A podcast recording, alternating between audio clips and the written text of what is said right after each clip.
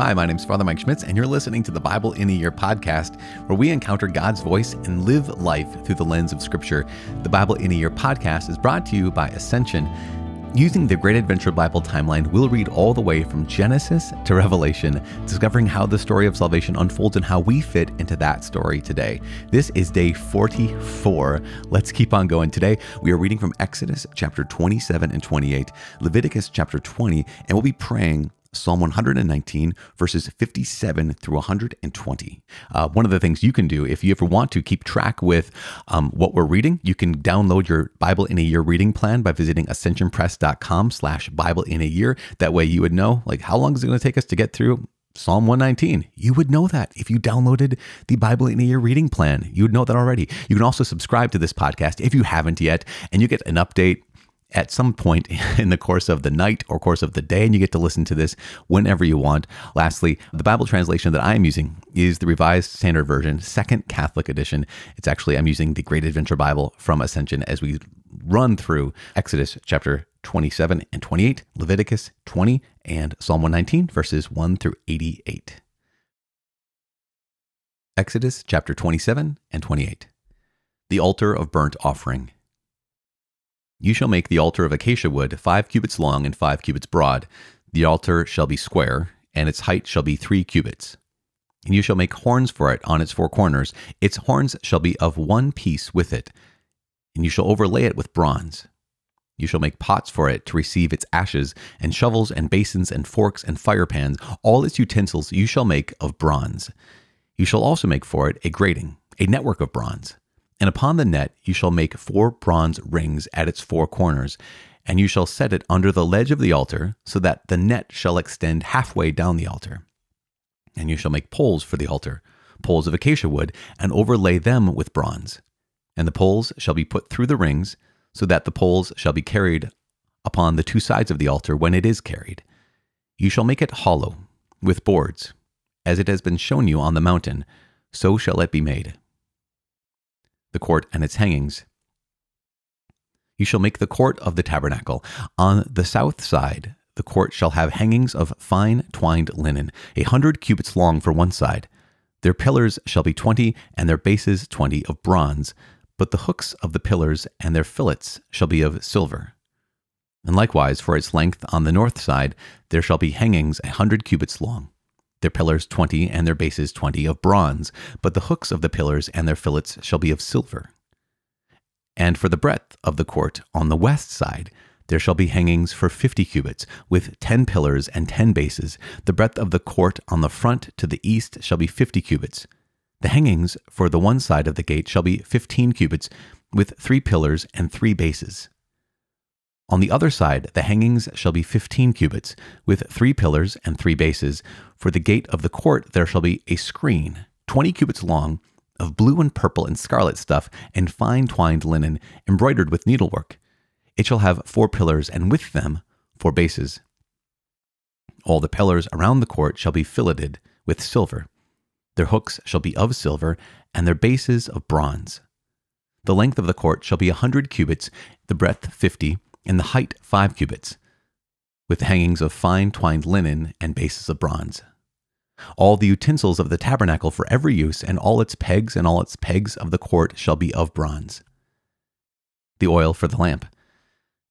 And you shall command the sons of Israel that they bring to you pure beaten olive oil for the light, that a lamp may be set to burn continually. In the tent of meeting outside the veil, which is before the covenant, Aaron and his sons shall tend it from evening to morning before the Lord. It shall be a statute forever to be observed throughout their generations by the sons of Israel. Holy garments for the priests. Then bring near to you Aaron your brother, and his sons with him, from among the sons of Israel to serve me as priests, Aaron and Aaron's sons Nadab and Abihu, Eleazar and Ithamar. And you shall make holy garments for Aaron your brother, for glory and for beauty. And you shall speak to all who have ability, whom I have endowed with an able mind, that they make Aaron's garments to consecrate him for my priesthood. These are the garments which they shall make: a breastpiece, an ephod, a robe, a cloak of checkerwork, a turban, and a sash. They shall make holy garments for Aaron your brother and his sons to serve me as priests. The ephod. They shall receive gold, blue and purple and scarlet stuff, and fine twined linen. And they shall make the ephod of gold, of blue and purple and scarlet stuff, and of fine twined linen skillfully worked. It shall have two shoulder pieces attached to its two edges, that it may be joined together, and the skillfully woven band upon it to belt on it shall be of the same workmanship and materials of gold, blue and purple and scarlet stuff, and fine twined linen. And you shall take two onyx stones and engrave on them the names of the sons of Israel, six of their names on the one stone, and the names of the remaining six on the other stone, in the order of their birth. As a jeweler engraves signets, so shall you engrave the two stones with the names of the sons of Israel. You shall enclose them in settings of gold filigree. And you shall set the two stones upon the shoulder pieces of the ephod, as stones of remembrance for the sons of Israel, and Aaron shall bear their names before the Lord upon his two shoulders for remembrance. And you shall make settings of gold filigree, and two chains of pure gold twisted like cords, and you shall attach the corded chains to the settings. The breastpiece of judgment. And you shall make a breastpiece of judgment, in skilled work. Like the work of the ephod you shall make it, of gold, blue and purple, and scarlet stuff, and fine twined linen shall you make it. It shall be square and double, a span its length and a span its breadth, and you shall set in it four rows of stones.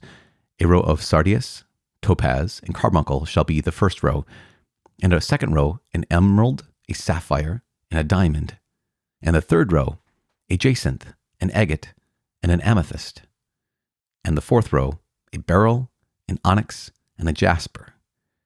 They shall be set in gold filigree. There shall be twelve stones with their names, according to the names of the sons of Israel. They shall be like signets, each engraved with its name for the twelve tribes. And you shall make it for the breastpiece, twisted chains like cords of pure gold. And you shall make for the breastpiece two rings of gold, and put the two rings on the two edges of the breastpiece. And you shall put the two cords of gold in the two rings at the edges of the breastpiece. The two ends of the two cords you shall attach to the two settings of filigree. And so attach it in the front to the shoulder pieces of the ephod. And you shall make two rings of gold, and put them at the two ends of the breastpiece, on its inside edge next to the ephod. And you shall make two rings of gold, and attach them in the front to the lower part of the two shoulder pieces of the ephod, at its joining above the skillfully woven band of the ephod. And they shall bind the breastpiece by its rings to the rings of the ephod with a lace of blue, that it may lie upon the skillfully woven band of the ephod, and that the breastpiece shall not come loose from the ephod. So Aaron shall bear the names of the sons of Israel in the breastpiece of judgment upon his heart, when he goes into the holy place to bring them to continual remembrance before the Lord. And in the breastpiece of judgment you shall put the Urim and the Thummim, and they shall be upon Aaron's heart, when he goes in before the Lord. Thus Aaron shall bear the judgment of the sons of Israel upon his heart before the Lord continually. The robe of the ephod. And you shall make the robe of the ephod all of blue. It shall have in it an opening for the head, and a woven binding around the opening, like the opening in a garment, that it may not be torn. On its skirts you shall make pomegranates of blue and purple and scarlet stuff, around its skirts with bells of gold between them. A golden bell and a pomegranate, a golden bell and a pomegranate round about on the skirts of the robe. And it shall be upon Aaron when he ministers, and its sound shall be heard when he goes into the holy place before the Lord, or when he comes out, lest he die. Other priestly garments. And you shall make a plate of pure gold and engrave on it, like the engraving of a signet, holy to the Lord. And you shall fasten it on the turban by a lace of blue, and it shall be on the front of the turban. It shall be upon Aaron's forehead, and Aaron shall take upon himself any guilt incurred in the holy offering, which the sons of Israel hallow as their holy gifts. It shall always be upon his forehead, that they may be accepted before the Lord. And you shall weave the coat in checkerwork of fine linen, and you shall make a turban of fine linen, and you shall make a sash embroidered with needlework. And for Aaron's sons you shall make coats and sashes and caps. You shall make them for glory and beauty. And you shall put them upon Aaron your brother, and upon his sons with him. and shall anoint them, and ordain them, and consecrate them, that they may serve me as priests. And you shall make for them linen breeches to cover their naked flesh. From the loins to the thighs shall they reach. And they shall be upon Aaron and upon his sons when they go into the tent of meeting, or when they come near the altar to minister in the holy place, lest they bring guilt upon themselves and die. This shall be a perpetual statute for him, and for his descendants after him. The book of Leviticus, chapter twenty. Penalties for violations. The Lord said to Moses, "Say to the sons of Israel, any man of the sons of Israel, or of the strangers that sojourn in Israel, who gives any of his children to Molech shall be put to death. The people of the land shall stone him with stones. I myself will set my face against that man, and will cut him off from among his people, because he has given one of his children to Molech, defiling my sanctuary and profaning my holy name. And if the people of the land do at all hide their eyes from that man, when he gives one of his children to Molech, and do not put him to death, then I will set my face against that man and against his family, and will cut them off from among their people, him and all who follow him in playing the harlot after Molech. If a person turns to mediums and wizards, playing the harlot after them, I will set my face against that person, and will cut him off from among his people. Consecrate yourselves, therefore, and be holy, for I am the Lord your God. Keep my statutes and do them. I am the Lord who sanctify you. For everyone who curses his father or his mother shall be put to death. He has cursed his father or his mother. His blood is upon him. If a man commits adultery with the wife of his neighbor, both the adulterer and the adulteress shall be put to death. The man who lies with his father's wife has uncovered his father's nakedness. Both of them shall be put to death. Their blood is upon them. If a man lies with his daughter-in-law, both of them shall be put to death. They have committed incest. Their blood is upon them. If a man lies with the male as with a woman, both of them have committed an abomination. They shall be put to death. Their blood is upon them. If a man takes a wife, and her mother also, it is wickedness. They shall be burned with fire, both he and they, that there may be no wickedness among you. If a man lies with a beast, he shall be put to death, and you shall kill the beast. If a woman approaches any beast and lies with it, you shall kill the woman and the beast. They shall be put to death. Their blood is upon them. If a man takes his sister, a daughter of his father or a daughter of his mother, and sees her nakedness, and she sees his nakedness, it is a shameful thing, and they shall be cut off in the sight of the children of their people. He has uncovered his sister's nakedness. He shall bear his iniquity. If a man lies with a woman having her sickness and uncovers her nakedness, he has made naked her fountain, and she has uncovered the fountain of her blood. Both of them shall be cut off from among their people. You shall not uncover the nakedness of your mother's sister or of your father's sister, for that is to make naked one's near kin. They shall bear their iniquity. If a man lies with his uncle's wife, he has uncovered his uncle's nakedness. They shall bear their sin, and they shall die childless. If a man takes his brother's wife, it is impurity. He has uncovered his brother's nakedness. They shall be childless. You shall therefore keep all my statutes and all my ordinances, and do them, that the land where I am bringing you to dwell may not vomit you out. And you shall not walk in the customs of the nation which I am casting out before you, for they did all these things, and therefore I abhorred them. But I have said to you, you shall inherit their land, and I will give it to you to possess, a land flowing with milk and honey. I am the Lord your God, who have separated you from the peoples. You shall therefore make a distinction between the clean beast and the unclean, and between the unclean bird and the clean. You shall not make yourselves abominable by beast or by bird or by anything with which the ground teems, which I have set apart for you to hold unclean.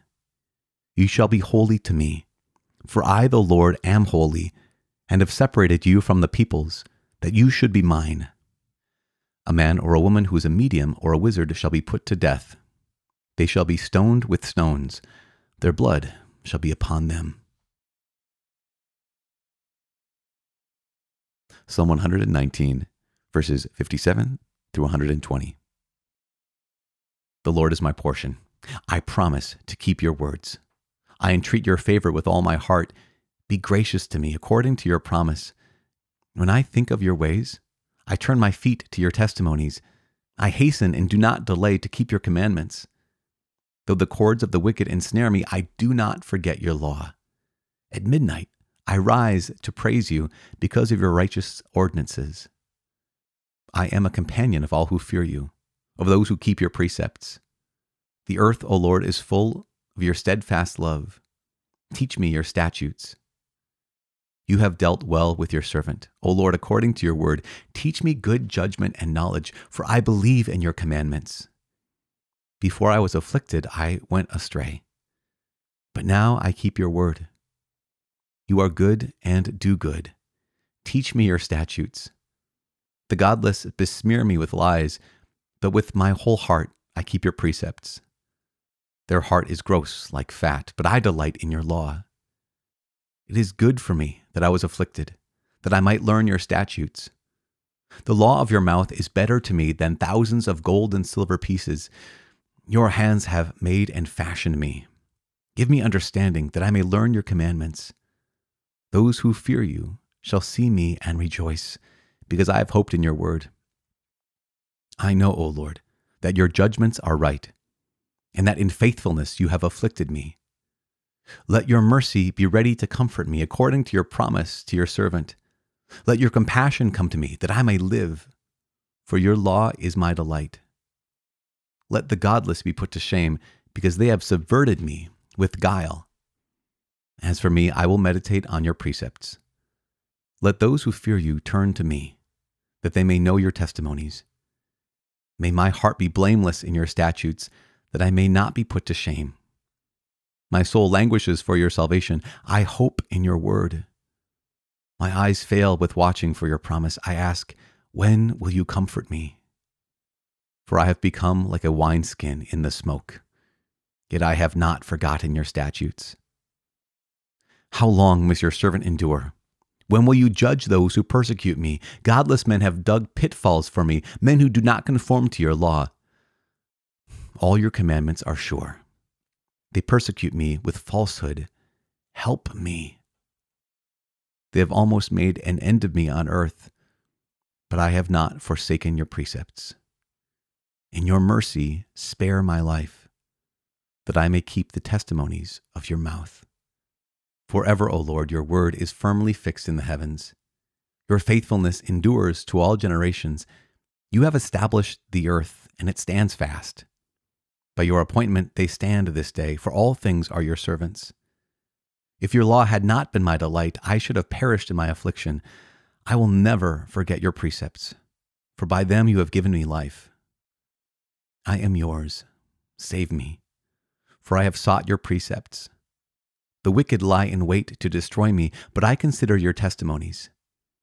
I have seen a limit to all perfection, but your commandment is exceedingly broad. Oh, how I love your law. It is my meditation all the day. Your commandment makes me wiser than my enemies, for it is ever with me. I have more understanding than all my teachers, for your testimonies are my meditation. I understand more than the aged, for I keep your precepts. I hold back my feet from every evil way in order to keep your word. I do not turn aside from your ordinances, for you have taught me. How sweet are your words to my taste, sweeter than honey to my mouth. Through your precepts I get understanding, therefore I hate every false way. Your word is a lamp to my feet, and a light to my path. I have sworn an oath and confirmed it, to observe your righteous ordinances. I am sorely afflicted.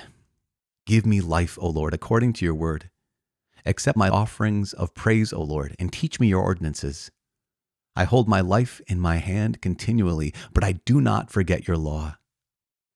The wicked have laid a snare for me, but I do not stray from your precepts. Your testimonies are my heritage forever. Yes, they are the joy of my heart. I incline my heart to perform your statutes forever to the end. I hate double-minded men, but I love your law. You are my hiding place and my shield. I hope in your word. Depart from me, you evildoers, that I may keep the commandments of my God. Uphold me according to your promise, that I may live. And let me not be put to shame in my hope. Hold me up, that I may be safe and have regard for your statutes continually. You spurn all who go astray from your statutes. Yes, their cunning is in vain. All the wicked of the earth you count as dross. Therefore, I love your testimonies. My flesh trembles for fear of you, and I am afraid of your judgments. Father in heaven, we give you praise, and we thank you for your word. We thank you for this, this, this even this prayer, Lord God, is Psalm one nineteen, because what you do, Lord God, is this person, this psalmist, is us. On one hand, we say, I'm faithful to you, and you are good. On the other hand, it's like, gosh, Lord, please, that time is running out. Lord God, thank you. Help us to trust you even when we are at our wits' end. Help us to let you shape and form us. Help us give you permission to love us as you know we need to be loved. Help us to do that, Lord God. We ask this in the name of Jesus Christ, our Lord. Amen. In the name of the Father, Son, Holy Spirit. Amen. I'm in the middle of that prayer. I got a little distracted. I was thinking, gosh, like here's the, the beauty of the line in Exodus where we heard today in Exodus chapter twenty-seven and twenty-eight, the description of what Aaron and his sons should be wearing, right? These are the, the priests, the Levitical priests. The, the priesthood can only come from the tribe of Levi. We're going to find out why in a little bit, but the priesthood can only come from the tribe of Levi. And so it's a unique priesthood. A person doesn't discern whether they should be called to be a Levitical priest or not. They're either born into it or, or are not born into it. But there's something about the wording that the Lord God uses through Moses when it comes to the priestly garments. And when it comes to the even the the way they'd make the priests would wear. And that, that wording was, was really, really powerful. The wording was that it would be for God's beauty and for glory. That these garments would be made not for not for Aaron, not they're not for his sons, but they're for glory and for beauty. There's something so interesting, you know, as a priest, uh, myself, I, a New Testament priesthood, priesthood according to the order of Melchizedek and a priesthood according to Jesus Christ. Um, the vestments that priests wear, sometimes, you know, I remember one, one day we had mass on campus. I work at the University of Minnesota, Duluth. And one day after our Sunday night mass, this young man had just stumbled upon mass. He decided to join us halfway through. And he said, hey, can I ask you some questions? I'm like, sure, yeah. What, I'm glad you joined us. He said, as he points to me in the vestments, you know, that I'm wearing, he says, what, what's, what's, what's with this? Like, you think this is like, why are you so special that you wear these? I was like, oh, oh, interesting. Because he, he saw the vestments that the priest wears, that, that I was wearing at the time, as something that highlighted my own uniqueness or my specialness. Like, I'm the only one in the room here's wearing these vestments, as opposed to what they're meant to be. What they're meant to do is they're for glory and for beauty. They're meant to highlight the Lord's glory. They're meant to highlight the beauty of God himself. They're not meant to accent, you know, here's Father Mike who's wearing these fancy robes. What they're meant to do is actually Um, de-accent, unaccent, the opposite of accent. Uh, they're meant to emphasize that, nope, it doesn't matter who the priest is here. It doesn't matter his name. It doesn't matter his identity. What matters is the identity of Jesus Christ. It, what matters is that this is, he's in, in a certain sense, when the priest puts on his vestments, he himself as an individual is lost and Jesus can be seen. That's, it's meant to obscure the individuality of the priest and meant to highlight the uniqueness of Jesus Christ as the one great high priest who lives forever. Um, and so here is in Exodus chapter twenty-seven and twenty-eight, you have this again, wear these clothes like this, not because Aaron's awesome, not because his sons are awesome, but because God is awesome, because this is for God's glory. This is for the beauty that belongs to him alone. So the next time you go to mass, you recognize the priest and he's, you know, wearing his vestments, and or even like when you see a bishop and he has the, the bishop's hat, you know, the mitre. Um, gosh, I'll say this and people will get mad at me. Uh, one reason I'm so grateful the Lord has not called me to be bishop, because I don't want to wear one of those hats. I think they just look funny, but they go all the way back to here, right? And, yep, and you can be mad at me about that, but you know you thought it too. Um, the turban of the Old Testament priest, that's the hat, right? That's that's the... Uh, That what, what signifies the fact that he is a kind of high priest in the old covenant. It's so beautiful. And so I, truly, I know, I, I'm just saying that like tongue in cheek when it comes to like fashion sense, because truly, just like the vestments are meant to obscure the individuality of the priest, the um, mitre, that hat of the bishop, is meant to obscure the individuality of that bishop and highlight the fact he belongs to something greater than him. And that's what the vestments are for, for God's glory and for beauty. Last little note. Um, gosh, we're going to read tomorrow morning, uh, or tomorrow whenever you get this, from the next part in Psalm one nineteen. And that prayer is just so, so powerful. Um, so we'll talk more about that tomorrow. But it's important to note that not only with the priest's vestments, that he meant to, it's meant to obscure his individuality and highlight the glory that belongs to God and the beauty that belongs to the Lord. But you also noted that the twelve stones that the priest would carry over his heart were of the twelve tribes of Israel, so that every time he approached the Lord, he wasn't just approaching as Aaron. He wasn't even just approaching as Aaron, the high priest. He was approaching representing all of the people, the entire uh, kingdom of Israel, the entire people of Israel, all twelve tribes. And they're meant to be over his heart, which reveals to us what it truly is to be a priest. It is to be a father, and it is to carry the names of his sons and daughters in his heart as he approaches the Lord. That's the heart of the priesthood in so many ways. It's the heart of the Father. And what's meant to be is that, well, here's what I do um, for all of our students, um, for my actual blood family and, and my, my friends, but also for this community of people who are going through the Bible in a year. Your names are, in this mysterious way, are on my heart. Um, because as a new covenant priesthood, as a New Testament priesthood, as a Catholic priest, what I'm called to be is called to be that spiritual father who has your names engraved over my heart, so that every time I approach the Lord in worship, I am bringing you with me into his presence. And so just that's what your pastor does at, at your home parish, your, your priest in, in your home parish. That's what he's doing too. Your names are inscribed and engraved over his heart, so that every time he approaches the Lord, he's not just approaching the Lord as Father Joe or as Father Mike. He's approaching the Lord as a priest of God with your name inscribed and engraved on his heart.